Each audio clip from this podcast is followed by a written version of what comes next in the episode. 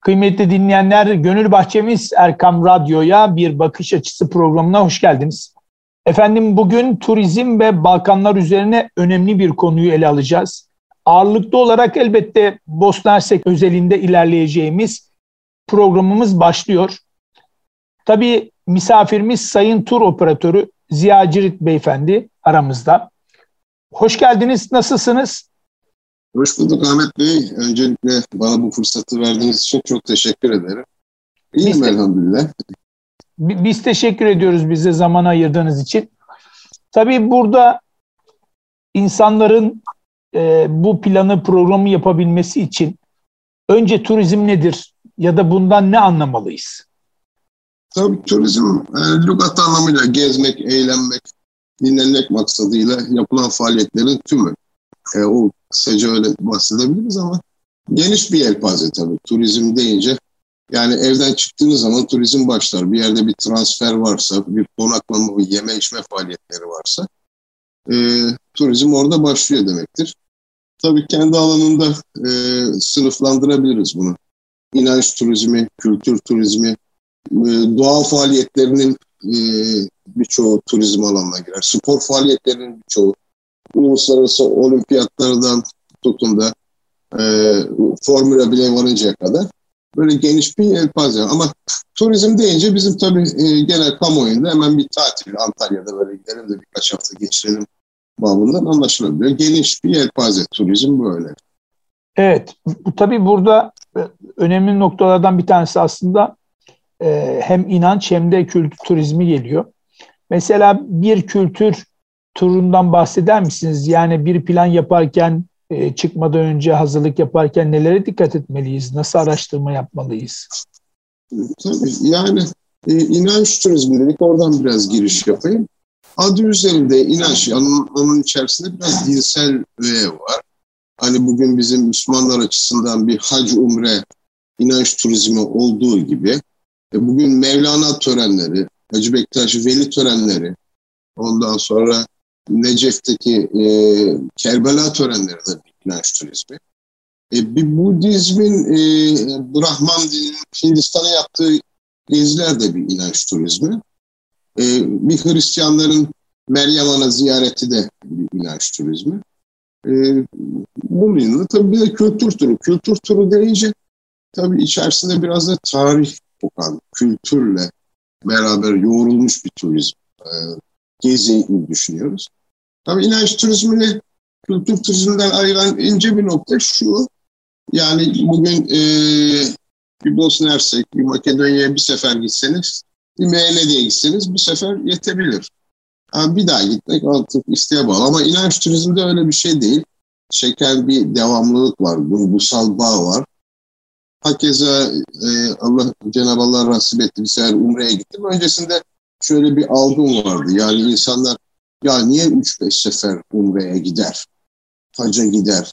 Yani onu bir e, ekonomik israf gibi algılardım. E, oraya gidince onu anlıyorsunuz. E, orada çeken bir çok güçlü bir bağ var. Yinelemek istiyorsunuz e, bir mescidi haksa hakeza. Yani inanç turizminde böyle bir tekrarlılık var. E, o da e, bir manevi arınma iklimi olduğundan dolayı o çekiyor. E, kültür turları deyince bizim e, Osmanlı hanedanı itibariyle çok geniş bir coğrafyada, e, İslam kültürüyle beraber birleştirsek, çok geniş bir coğrafyada tarihi izlerimiz var. E, bu e, e, oraları görmek, ecdadın yaptığı o yapıtları görmek, e, eserleri görmek, medreseleri e, çok geniş. Bugün Balkanlardan tutun da Orta Asya'da. Ondan sonra Arap ülkelerin bir kısmı e, Fas'ı katabiliriz. E, hakikaten burayı yani kitaptan okumaktan ziyade gidip yerinde görmek çok farklı bir anlam satıyor. E, kültür turizmi deyince bunu anlamak gerek. Yani toparlarsak Osmanlı ve İslam medeniyetinin geniş coğrafyasında gezilecek, görülecek çok yerler var. İlla ki bunları toparladığında. E tabii e, günümüzün gelişen, çoğalan talebiyle acentalar bunlar tur paketleri haline getirdi. E, çok da revaç gördü. Tabii son birkaç senedir ekonomik sıkıntıların getirdiği bir daralma var da e, çok yoğun. Özellikle Balkanlar. Bizden bir, bir parça olmasa bile. E, evet biraz oraya girmek istiyorum. Müsaadeniz olursa Balkan ülkeleri başta olmak üzere e, bizler hangi ülkelere vizesiz gidebiliyoruz? Yani burada mesela birkaç örnekle verebilirseniz oradan mesela bir yol açalım. E, tabii yani e, bugün internette bu rakamlara çok fazlasına ulaşmak mümkün. E, e, her sene yeni bir anlaşmalar yapılıyor ama ilk anda Balkan ülkelerinin tamamı bize vizesiz. Yani bu şu demektir, pasaportunuzu, uçak biletinizi alıp gidebilirsiniz. Buna Sırbistan dahil. E, Fas hakeza vizesiz. Ondan sonra Gürcistan vizesiz. Gürcistan ve Ukrayna'nın Ukrayna ve Kıbrıs da katılın. Buraya sadece yeni kimlikle e, gidebilirsiniz. Pasaport olmadan da gidebilirsiniz bunlara. Ondan sonra Brezilya aklıma hemen geldi. Brezilya vizesiz.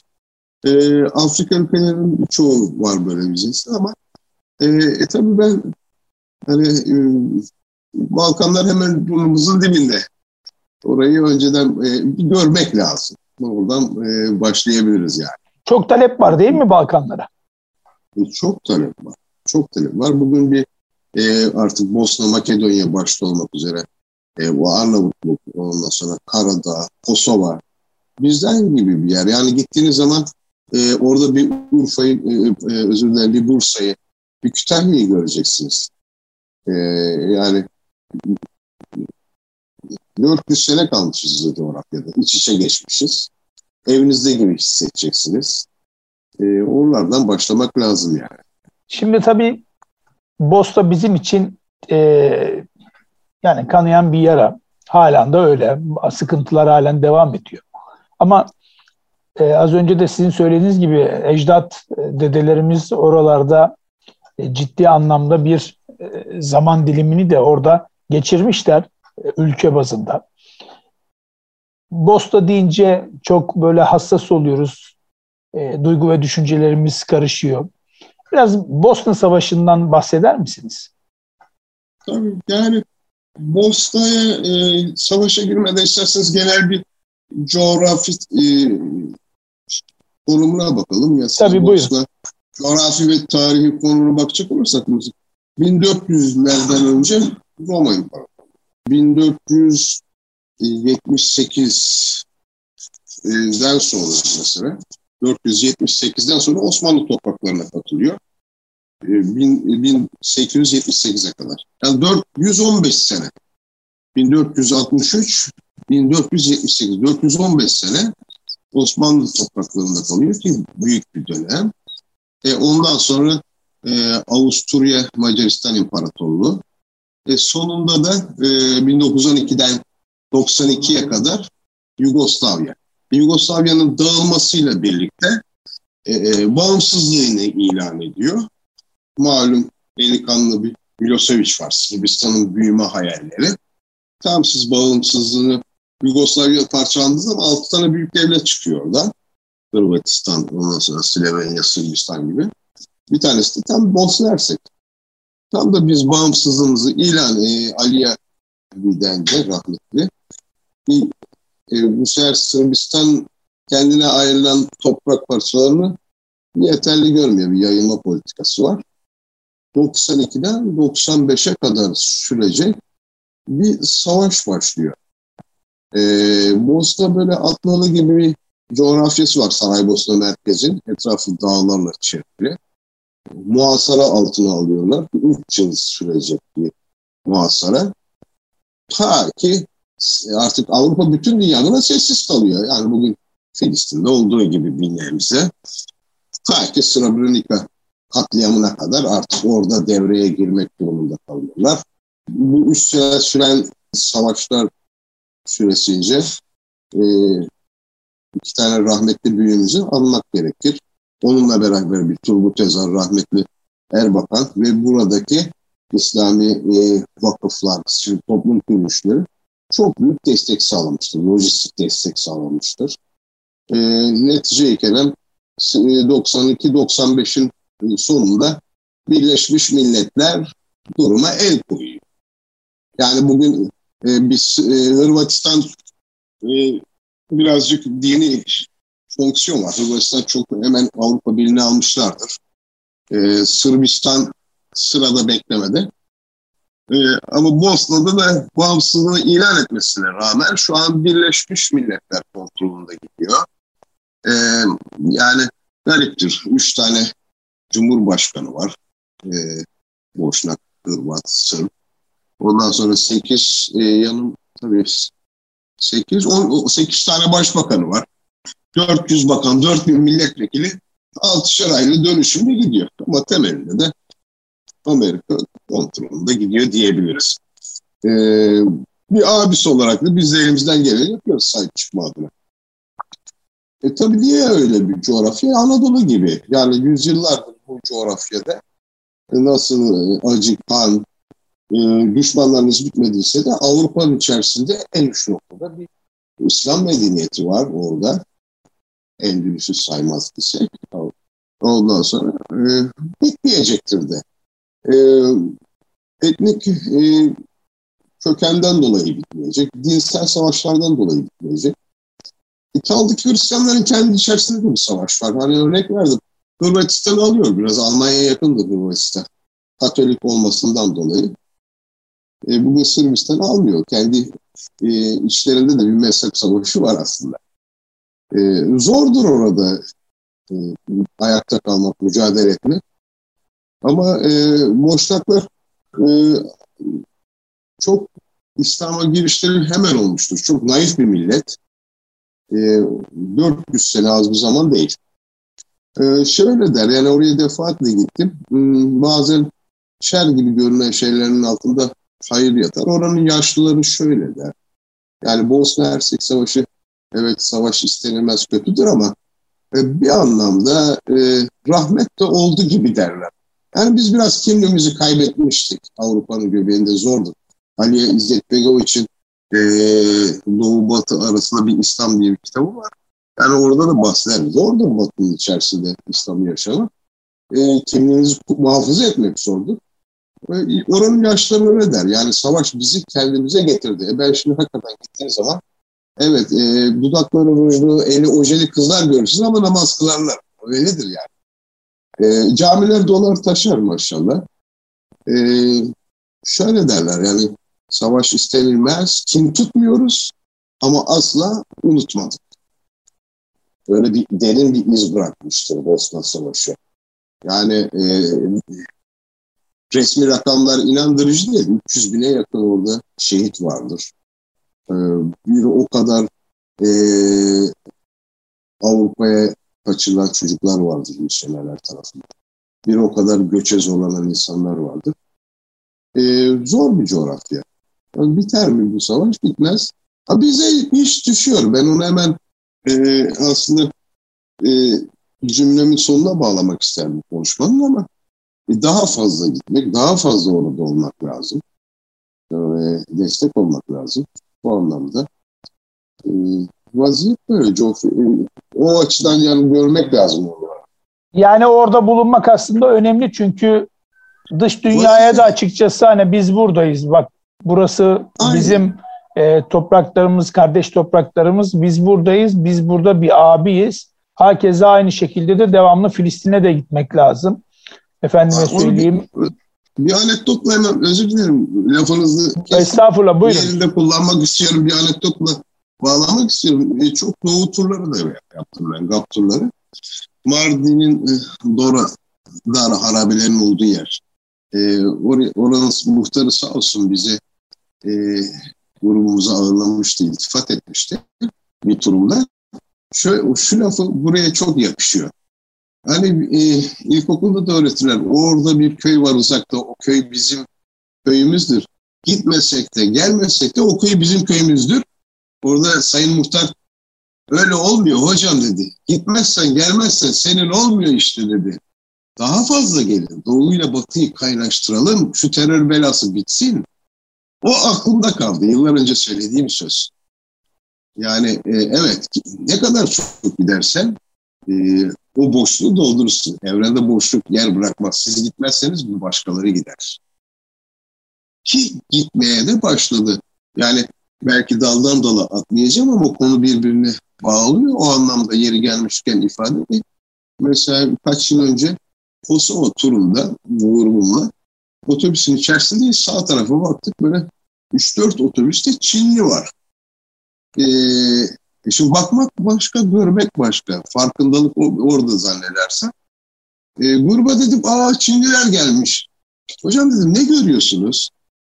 Abi Çinliler gelmiş geziyor. Dedim, ben öyle görmüyorum. 4000 kilometre öteden bir Çinli turist olarak Priştine'yi dedim ne bilir Allah aşkına. Yani bugün Türkiye'de yarımıza sorsak bilmeyiz. Yani bir turist olarak siz Priştine'yi mi gezmeye gelirsiniz? Venedik dururken, Paris dururken, efendim Barcelona dururken. E şimdi otobüste bir sessizlik oldu. Hayır hocam dedim. Bunlar bir ev tarafından bu hani biz info deriz tanıtım gezilerine turizmde. Bir infoya gönderiyorlar. Bir adam 3-4 bin dolar harcayıp da Priştine'yi gezmeye gelmez. Yani sen Osmanlı Camii'ni mi görmeye gelecek? Bunlar dedim bu coğrafyayı tanımaya geliyorlar. Nitekim Bosna'da bir Çin mahallesi var şu an. Birkaç sene sonra burada da bir Çin mahallesi görürsünüz. Demek ki siz gitmezseniz birileri gelir oraya yerleşir. Bu böyle. Ee, daha fazla orada olmak lazım. E, Bosna Hersek'te mesela bir seyahat hazırlığı süreci olsa ne kadar bir zaman dilimi gerekli? E, çok yani pasaport kimliğiniz varsa bir iki günlük bir ön araştırma. Şey anlamında yani olarak. Boston'ın gezmesi anlamında yani 3-4 gün yeter mi? Oraya bizim tur paketlerimiz iki gece üç günden başlar. En az iki günlük bir gezi. Üç gece dört gün, dört gece beş güne kadar yayabilirsiniz. Ama minimum üç gün. Yani ne var orada? E, Saraybosna merkez var. Saraybosna merkezin gezilmesi lazım. Bir de Hersek dediğimiz şey, Bosna Hersek bölgesi. E orada da Mostar'ımız var. E, Blagaj tekkemiz var, Poçiteli var. Yani minimum buraya bir üç gün lazım. E, bir, dört güne yayarsak e, Travnik ilçemiz var. Çok güzel Vezirler şehri. E, ama dört günlük bir program, üç gece dört günlük bir program Bosna için kafi diyebilirim. Hani onun haricinde Balkanlara girersek de e, bir hafta civarında bir program ister Balkanlar da. Bosna'nın merkezi 3 gece 4 günlük bir program ister. E bunu burada bir şey söyleyeceğim. E, e, Birçok tur acentası da bilmez, tur operatörü de bilmez veya programı koymaz. E, dinleyicilerimiz program bittikten sonra Google'a Bosna piramit diye bir şey yazsınlar. Bosna'da piramitler var. Enteresan değil mi? Hem de Saraybosna'ya yarım saat mesafede Visoka eyaletinde. Hatta Osmanoviç diye bir arkeolog Amerika'dan oraya e, yılda 50 bini aşkın turist getiriyor. Ben de gittim o piramitlerin içerisine girdim. O da ayrı bir şey. Çok gizemli bir şey. Bosna'da piramit var efendim. Onu izleyicilerimiz Google'dan bir araştırsınlar. Öyle ben de şimdi aslında şunu soracaktım. Yani Bosna'da unutamadığınız bir yer var mı diyecektim ama siz piramitlerden bahsettiniz. Evet. Büyük ihtimalle piramitler piramit, diyeceksiniz. Ya piramit ilginç bir şey. Bu, e, Bosna'nın kendisi büyülü. E, su kaynaklarıyla, coğrafyası bizden mis gibi kokan bir Osmanlı. Blagay tekkesi ayrı bir şey. E, Mostar artık mitin haline gelmiş. Mostar ayrı bir şey. Güzel yani. Kraviçe Şelalesi herkese o da o coğrafyada, güneyde.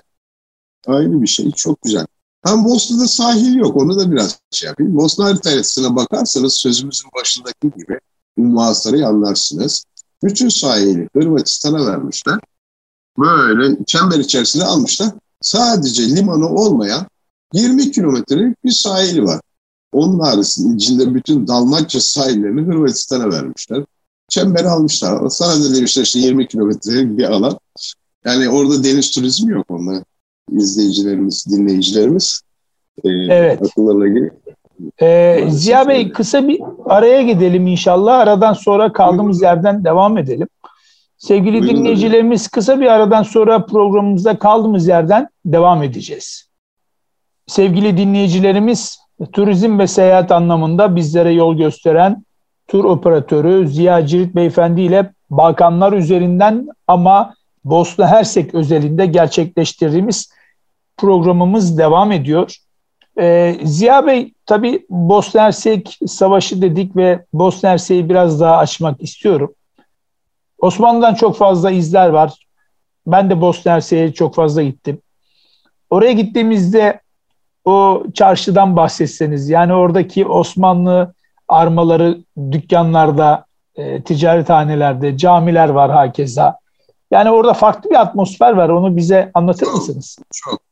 Çok gizemli bir atmosfer var. Tabii Monster Herkes, mer, e, Hersek merkezde, Sarıcıoğlu merkezde tabii olmazsa olmaz bir baş çarşımız var. Sizin bahsettiğiniz o bakırcıların hediyelik eşyalar. Hatta savaşı sanata dö- e, döndüren bir eserler orada. Kurşunların, mermilerden e, böyle hediyelik eşyaları süslemeleri göreceksiniz. Baş çarşı hayır, çok gizemli, büyülü bir yer. E, baş çarşının içerisinde Gazi Hüseyin Paşa Medresesi var. Ondan sonra ve cami.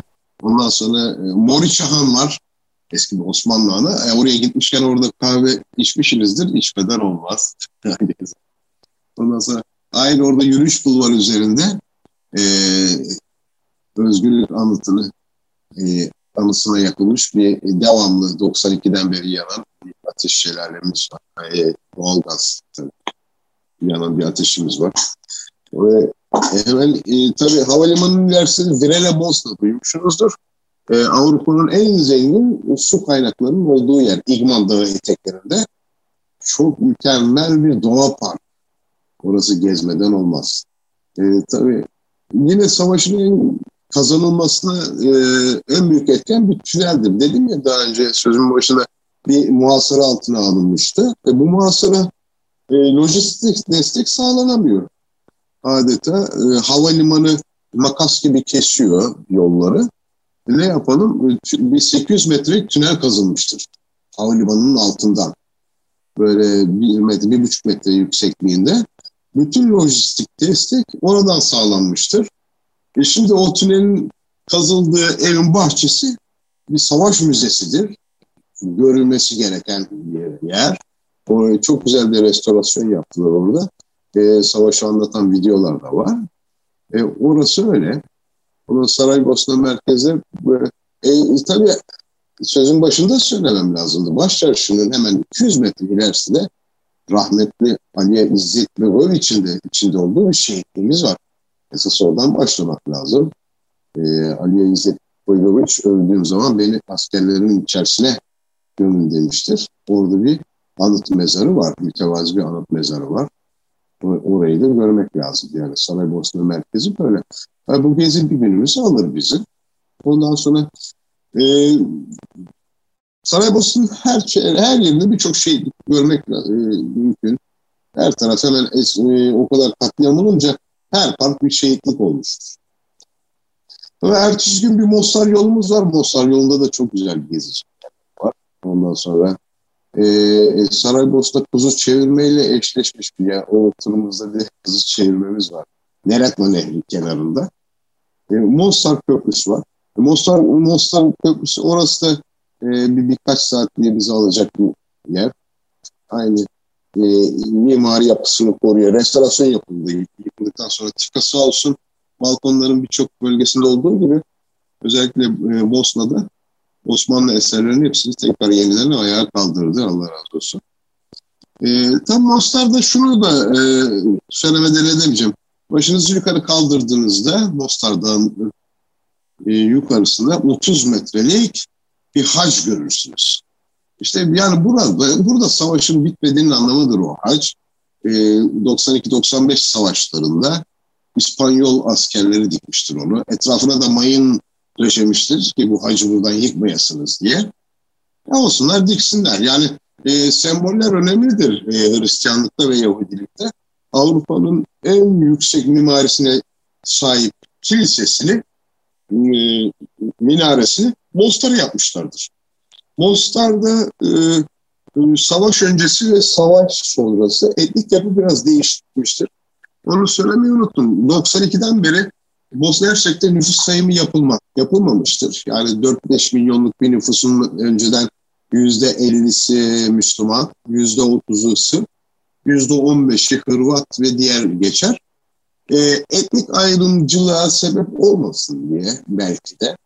E, e, şu an nüfus sayımı yapılmış değil. Ama biz biliyoruz ki e, özellikle Mostar'da etnik yapı değişmiştir. Önceden çoğunlukta olan e, Müslüman nüfus e, azalmıştır. Yani Hristiyanlar biraz daha fazla orada. Gizliden gizliye bir siva, siyasi stratejik savaş devam etmekte. Bunu da söylemiş bulmayayım. E, ileride bir Balagay tekemiz var bizim Sarı Saltuk. O önemlidir aslında. E, Bosna'da tarihin başlangıcıdır. Biz Bosna'nın e, fethi 1463 desek de e, Sarı Saltuk'un oraya gidişi 1360. E, burada da birkaç hani e, şey hissettiklerimi söylemek istiyorum. 1360 yılında Buyurun. Bosna Hersey yani düşünebiliyor musunuz? Bir sarı saldık 3-5 dervişin artık atlayın mı gittiler, deveyle mi gittiler? Bugün uçakla bir buçuk saatte gidiyorsunuz. Bir yüz yıl nasıl bir e, yaşadınız ki? Nasıl bir sevgiyle yaşadınız? Nasıl bir imanla yaşadınız ki? İlk tohumu atanınlardır aslında. Ondan 100 sene sonra da gidiyorsunuz o toprakları fethediyorsunuz. Yani bir hayalini kurmaya çalışıyorum. Bir köye bir yabancı geliyor. 3-5 tane böyle bir çare bir adam. Ya bir köylü halkı der ki ya bu kimdir, neyin nesidir? İşte orada çok güzel bir Balagay tekkesi var. E, boşnaklarına sahip çıkış çok güzel bir ülke. Dağın eteklerine çok güçlü bir su akar. Orada bir tekkemiz var. E, olmazsa olmaz. O görülmesi gereken yerlerden bir tanesi. Hemen onun 5-6 kilometre ilerinde bir Hoçtel eski Türk köyümüz vardır. İkinci günü de biz genelde böyle dolduruyoruz. Ondan sonra Nehret, e, tur operatörü klasik şeyimiz var. O Nehretli nehrin kenarında bir alabalık ziyafetimiz olur. Dönüşte kuzu çevirmemiz olur. İkinci günü böyle dolduruyoruz. Üçüncü gün genelde Travnik. O da Bosna mer- merkeze 90 kilometre. Vezirler şehri diye geçer Travnik Kalesi. Ee, orası da görülmesi gereken bir yer. 400 e, yıldır eğitimine devam eden bir İbrahim Paşa Medresesi vardır. Hem pozitif bilimler dediğimiz yani burada e, İslami ilimler de okutulur, matematik, fizik, kimya da okutulur. Öyle bir medrese, güzel medresedir. Bosna, e, Bosna coğrafyası bir garip. Her ilçe bir vadinin içerisinde kurulmuştur. Yani her ilçe bir kale gibidir. Ee, şöyle 51.137 metrekare yüz ölçümü ama bugün hani buruşuk çarşaf gibi düşünün tarifi. Onu ütülediğinizde Rusya kadar bir alana yayıyorsunuz. Öyle bir dağlık. Yani bir ilçeyi fethettiniz, öteki tarafa geçmek yine bir vadi. Diğer taraf diğer bir vadi. Hep böyle he, kalelerle olmuş stratejik alanı. Yani karadan coğrafyayı almak zordur aslında. Evet. Havadan bombalar geçersiniz de güçlü bir şey ister. Geziş planımız böyle. Evet şey dedim piramitler dedim ilgi çekmek için söyledim. Orada serbest zamanınız da çok olur. Mesela bir piramitlere de gidip görmek lazım. Ee, şey biraz e, her sene Temmuz ayında katliam anma törenleri yapılır Srebrenica'da. Ee, özellikle yılda e, 40 bin 50 bin kişinin katıldığı e, büyük kalabalıklar olur, mevlütler okulur. Srebrenica'da böyle bir şey. E, genel çerçeve bu. Ama döndüğünüzde anlatacak çok anılarınız olur. Bir daha gitmek isteyeceksiniz. Öyle. Ee, Eyvallah. Ziya Bey kaç ülke gezdiniz? Valla 35'i geçti. 38 38 diye kaldım. Bir ara saymıştım öyle de. Ee, 38. 38 Pekala sizi en çok etkileyen yer ve varsa bir anı var mı? Tabii şimdi biz Balkanlar ve Bosna Hersek özelinde evet. konuşuyoruz ama e, benim e, gönlümden geçen bir yer var tabii Endülüs ama bilmiyorum tabii siz e, Endülüs... Yani şimdi bu biraz tabii e, dünya görüşünüzle, hayata bakışınız, açınızla alakalı bir konu. E ben e, milliyetçi muhafazakar bir kimliğe sahip olarak kendime bir slogan oluşturmuştum. Yani benim için Hacı Umre, Kudüs Endülüs. Ee, beni tanıyanlar bilir. Tamam hocam tamam. Ha, Cumhuriyet Kudüs Endülüs. Tabii Endülüs e, defaatle gittim İspanya. Büyülü bir yer. O anlatılmaz yaşanır. Ee, bugün Milli Eğitim Müdürlüğü yapmış tarih öğretmeni bir hocamızı götürmek nasip oldu. Ya kitabını yazmış ama Ya dedim hocam bu olmadı ya kitabını yazmak başka. Bugün Elhamra Sarayı'ndan çıkamazsınız. İnanır mısınız? Çıkamazsınız. Olmadı dersiniz. On küsur sefer gitmişimdir. Ya bir daha gideyim. Öyledir. E, Endülüs öyle. Yani bir tek nokta diyemeyeceğim. E, Kudüs hakeza e, ayrı bir şey. Mescid-i Aksa. E, çok büyülü bir atmosferi var. Üç dinin olduğu bir yer Kudüs. Etkili bir yer. E sonra tabii öğrendikçe bitmiyor. Yelpaze daha da genişliyor. Özbekistan, Taşkent, Buhara, Özbekistan turu. Ben gitmedim. Hani tur yapmış gibi programı biliyorum ama e, gitmek nasip olmadı. Gitmek isterim. İran. İran. Son dönemlerde yani bu ara çok ilgi çekici olmaya başladı. Bilhassa Türkiye'den çok ciddi anlamda turist oraya gidiyor. Bunu biliyoruz. En son Endülüs mü diyorsunuz hocam? Şey, Yok e, şeyi e, Buhara, Özbekistan. Özbekistan. O, çok, çok. Çok fazla Türkiye'den seyahate giden misafirlerimiz oldu. Ciddi anlamda bir Endülüs gibi orası da bir ilgi alaka görüyor. Aynen öyle. Yani Endülüs demişken e, orada da bir 600 sene kalmışlığımız var. Hani e, kitabik gibi gelir. E, bir sınırlarımız var. Ya işte batıya medeniyet bizden gitti. E, bunu birazcık yani böyle sol kesim hamaset gibi görür. Öyle değil hocam. Endülüs'e gitmeden anlayamazsınız. Ama matematiğin, fiziğin çıkış noktasıdır orası. Ha, ne acıdır ki işte son 500 yıldır biraz derin bir uykuya yatmışız. İnşallah bu yüzyıl bizim olacak. Tekrar İnşallah. E, adaleti İnşallah. tüm dünyaya tesis edeceğiz. E, tabii programımızın sonuna doğru geliyoruz. E, son olarak seyahat için hazırlık yapanlar için söyleyelim daha doğrusu.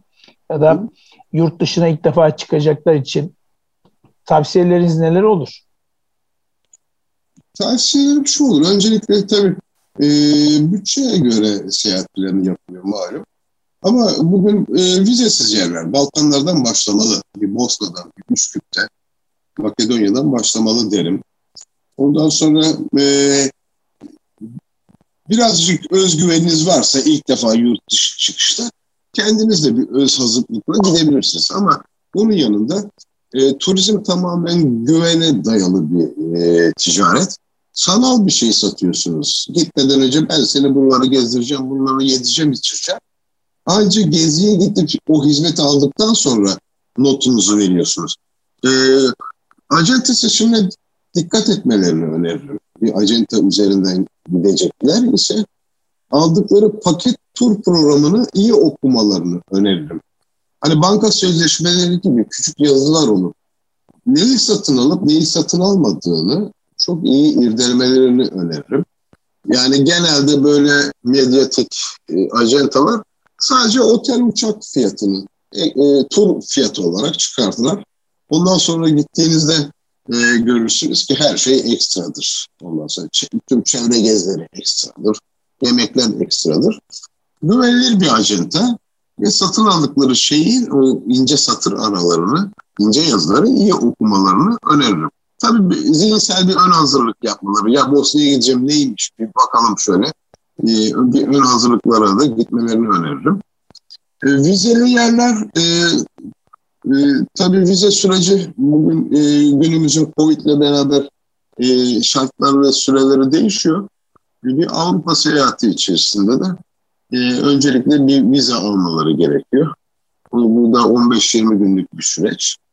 Onun akabinde e, ondan sonra e, Avrupa deyince İspanya'dan başlamalarını öneririm. Endülüs'ten başlamak. Yoksa hani Avrupa'nın ben birçok şehrini gezdim. Bütün şehirler aynıdır. Mimari yapı aynıdır ama İspanya benim için bir farklıdır. Aynı bir şey.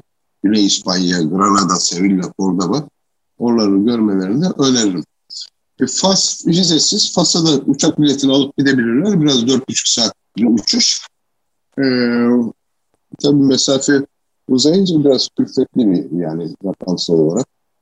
Mısır'a en çok ben tabii e, Suriye turu yaptım. E, Halep Şam çok etkilendim yer. Şimdi üzgünüm. Oralara gidemiyoruz bir müddet daha gidemeyeceğiz herhalde. Yoksa bugün Antep'ten otobüste gidiyorduk yani. O ayrı bir coğrafya.